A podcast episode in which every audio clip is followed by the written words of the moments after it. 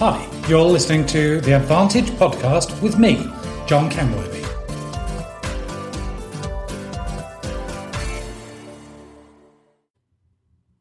Hi there, this is Dr. John Kenworthy, and welcome to this podcast. And I've been prompted this week uh, during my own development about setting goals rather than just drifting along and hoping for the best. And I wanted to share this with you. And I'm calling it the Sunday Drive kind of leadership. Because when I was a, a very young kid, I remember that we had an old black Austin Wolseley. I remember the leather seats and the horse in the back that you could flip down and sit on or separate the people at the back. Uh, it's where I would be sat, and my sister and my brother were either side of me and my mum and dad were in the front. On occasional Sundays when dad wasn't preaching or we weren't going to my grandma's, we would be treated to a Sunday drive. And one particular time, we went to Redhill in Kent, southern England, and this was long, long before the M25 motorway went past this particular spot and we parked the old Wolseley at the very top of the hill on the grass, unloaded the picnic basket and the blanket, and we loads of treats. Fabulous it was. I rolled down the hill with my siblings, but I had to be carried back up, completely exhausted. It was a beautiful, sunny autumn day, and life was good. Those Sundays were special we never knew where we would end up going, finding new places to enjoy. But those Sunday drives became less frequent as I grew older. By the time I was around 11, they stopped completely. And I missed those Sunday drives. I wanted to spend a day drifting around and stumbling across some beautiful corner of England, a day when I could just drift along and be taken on a journey somewhere just to enjoy myself. I've met a lot of people who live Sunday drive kinds of lives. They're drifting along, being carried by the current and the winds of life. Sometimes they enjoy it, but most days they moan about the place they've ended up. And of course, it's not their responsibility to take themselves somewhere more exciting. No, that's what somebody else should be doing for them. Now, I'm no botanist, but in my experience, when a plant is not growing, it's dying. If you don't water or feed your plants or tend the garden for weeds and pests, then your plants will wither and die. And I found the same happens to the lives of people when we don't feed and water our own growth and take responsibility for tending our life for the choking weeds and the pests. We too will begin to die, a little at a time.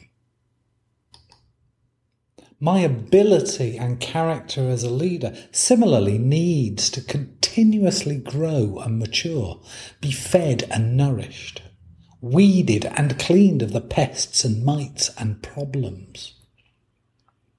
Of course, there's a fear that if I grow too fast and too big, well, I'll just be the tall poppy, and as my peers try desperately to bring me down, and my bosses chop my head off because I am just too visible.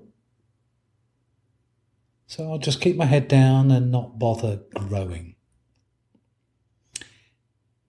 Imagine what it takes to plan a journey from Singapore to Bintan.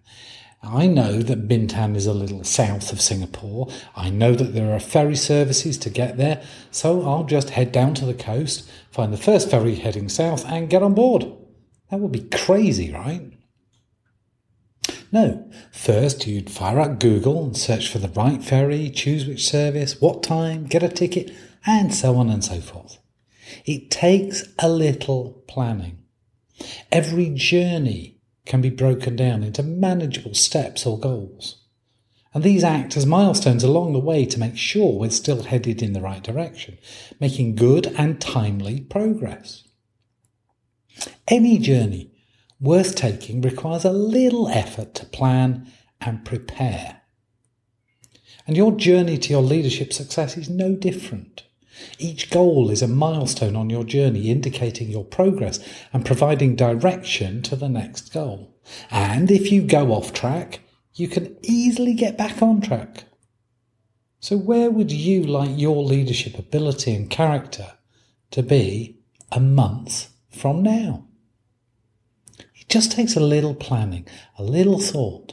So, perhaps today, as a little takeaway, is take some time for yourself. Think about what you would like to achieve one month from now as a leader. Would you like to be able to influence somebody more effectively? choose a particular individual, or perhaps you want to be able to make sure that you are observing more clearly or communicating better. Whatever your particular goal will be a month from now, take a few minutes, write it down, work out how will I get there? Who do I know that will enable me or help me to better communicate, to better influence, to more readily manage this particular problem, whatever that is. Think about all the little steps that you would need to do to be able to prove to yourself that you have done that. Make notes of those so that you can watch yourself. And, of course, as I will always encourage you, journal, write down on a daily basis this is what went well today. Three things that went well, one thing to improve, and overall what is going well. Continue to journal that. You'll find that you improve on a day by day basis. And if you've got a longer term goal, a month from now, two months, three months, and so on, then you will make solid progress to your leadership development, both in abilities and in character. That's all from me for this week. I hope you are having a wonderful time. Please let me know what you think of these podcasts. Give me some feedback. I'd love to hear from you, what you would like me to cover. Drop me a note, whether that's by email or fill in the comments on the podcast page. Enjoy a blessed day. Bye bye. You've been listening to the Advantage podcast with me, John Cameron. To find out more, visit us at celsin.com.